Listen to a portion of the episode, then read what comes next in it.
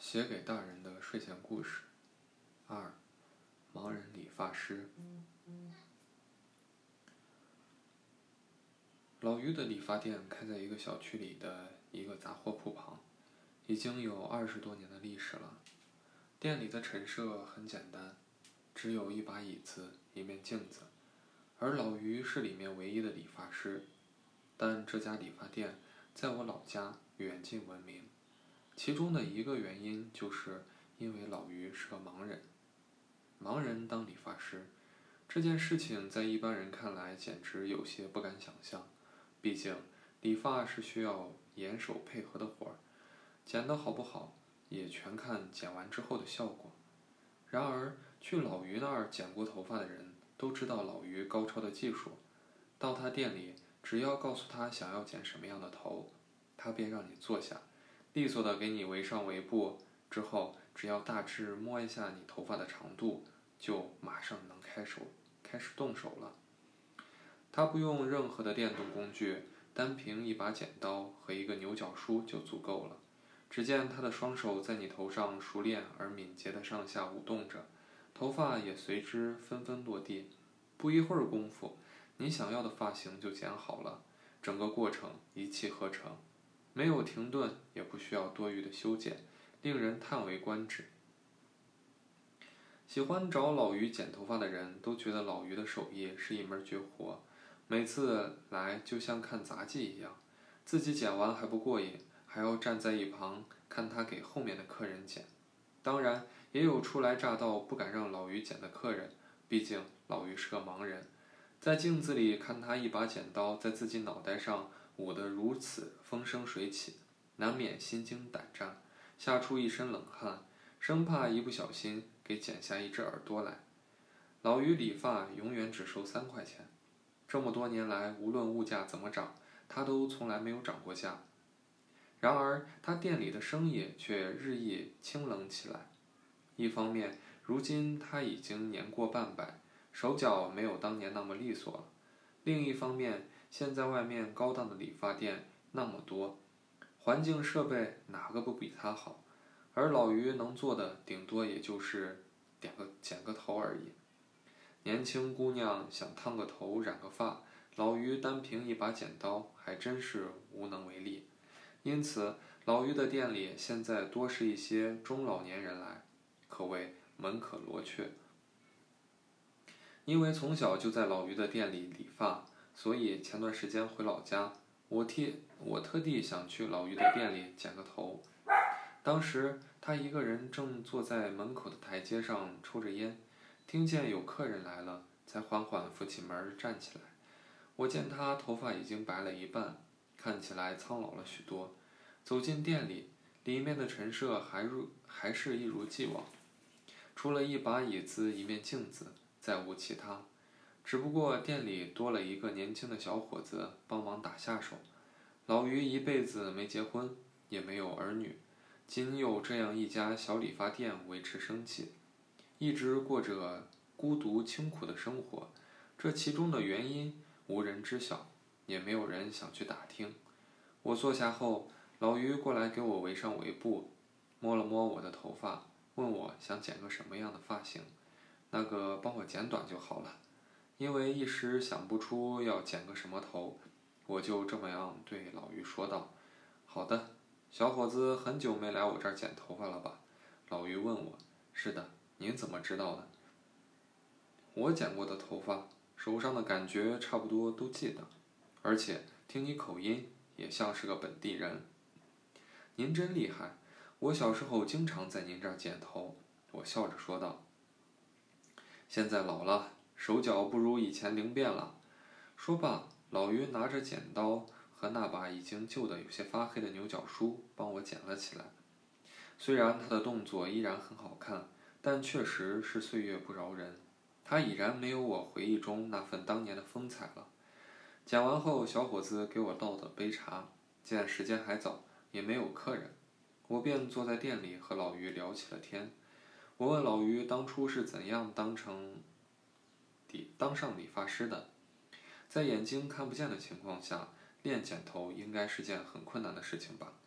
老于和我说，自己生下来的时候眼睛就坏了，从没上过学，也没读过什么书，所以长大后没文化，也没一个一技之长，不知道自己该干点啥。但为了养活自己，就去了一家理发店给别人打杂。最开始因为自己眼睛的缘故，没少受人欺负排挤，但理发店的一个师傅对他特别照顾。有天，老于和那个师傅说自己想学理发，师傅没有嘲笑他，而是给他了一个瓜，让他用刀给那个瓜削皮。老于当时练了很久，经常把自己的手指给割破。但他最终还是凭着自己的毅力坚持了下来，不仅能把瓜削得干干净净，每一片瓜皮还能像纸一样薄。随后，那个师傅便让老于给自己剪发，手把手地教他怎么剪。虽然一开始老于总是剪得参差不齐、坑坑洼洼的，还经常 把师傅的头剪出一个口子来，但师傅总安慰他：“头发剪坏了还能长。”受点小伤也能愈合，但是能把一门技术练到手，却是一辈子的事情。多亏了这个师傅的无私帮助，老于才有了后来的成就，也有能力开一家自己的理发店。说到这里，老于百感交集，也对恩人感激不尽。那您后来也有自己的生意了，为什么不考虑找个对象结婚呢？这个就说来话长了。老于长长叹了一口气，说：“无神的目光盯着远方，好像陷入了沉思。虽然眼睛不好，但其实二十多年前我并不算真的瞎，我模模糊糊还能看见点东西，一个人的大概轮廓还是依稀可见的。”听了这话，我不禁有些震惊，因为老于当年打出的广告就是盲人理发，他对外宣称自己是个彻底的盲人。因此，总戴着眼镜给别人理发，大家也是出于对一个完全丧失视力的人 能够理好发，才来的这里。老于告诉我，他当年为了做生意，的确撒了个谎，这个谎也确实为他招揽了不少顾客。然而，也是因为这个谎，很多姑娘不愿意嫁给他，毕竟照顾一个盲人的生活起居。的确要付出很多艰辛。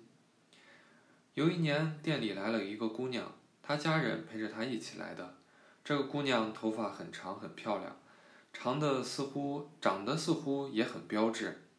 只是我在给他理发的时候，他始终一句话也不说，好像特别害羞的样子。后来他经常来店里理发，但也从来没有说过一句话。老于说道：“她是个聋哑人？”我问道：“不，她是个哑巴。”但是不聋，能听见别人说话。老于说，他打心里喜欢这个姑娘，很想认识这个姑娘，但是他无法去和她交流，因为老于既然对外宣称过自己是个彻底的盲人，就算能和这个姑娘说话，也肯定是看不见姑娘给他打的手语，所以他只能把这份喜欢默默地藏在心底。他说自己每次给这个姑娘理发都很开心。只要能触摸到这个姑娘柔软的头发，他就觉得很幸福了。每当傍晚时分，老于坐在门口的台阶上抽烟休息的时候，那个姑娘偶尔会路过这里，悄悄坐在老于的身边，陪着他一会儿，就那样安安静静的默默陪伴着，直到夕阳将他俩的影子拉得很长很长，才起身离开。老于说，每次姑娘坐在他身边的时候。他都会心跳加速，面颊发烫，然而那时的他却只能努力掩饰起自己的喜悦，假若假装若无其事的继续缓缓地抽着烟，望着远方。毕竟作为一个完全的盲人，他又怎么可能知道它的存在呢？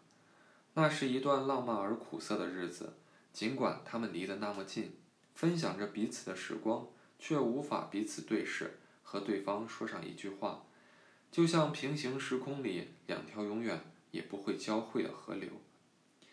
这样的日子不知过了多久，直到有一天，老于从别人口中得知，那个姑娘嫁人了。他最后一次来店里剪头发是在那年那半年之后，他的家人让和让老于给他剪一个短发，因为姑娘那时已经怀孕了。老于说他已经记不清那次他究竟是怎么剪完的了，只记得当姑娘那一头漂亮的头发在自己的手中被剪落、剪断落地的时候，他自己和他之间的那份缘分也被丝丝剪断了。这真是一个悲伤的故事。那后来呢？那天剪完之后，姑娘偷偷塞给我一封信走了。后来。让人把信念给我听，我才知道那姑娘原本也是喜欢我的，但她以为我是看不见的，才选择嫁给了别人。毕竟盲人和哑巴之间如何才能交流呢？一个看不见，只能听见；一个不能说，只能比划，就像彼此隔绝在两个世界的人。说到这里，老于有些哽咽了。浑浊的眼泪从他眼眶里涌出来，里面似乎有一些丝丝的血色。这也是我后来成为一个真正盲人理发师的原因。哭了三天后，我的眼睛再也看不见了。这对我而言是一个惩罚，同时也是一种救赎。毕竟，当你工作时不再从镜子中看见自己以及这个世界的所有污浊时，指头上的活儿才能更加精神起来。走出老于的理发店的时候，我的头发很清爽，心情却无法轻松起来。的确，头发剪短了，终归还会再长，再大的伤口也终能随着时间的流逝愈合。然而，两鬓的边，两鬓的斑白，却再也无法追回那丝落的一地。再也无法追回那散落一地的青丝。晚安。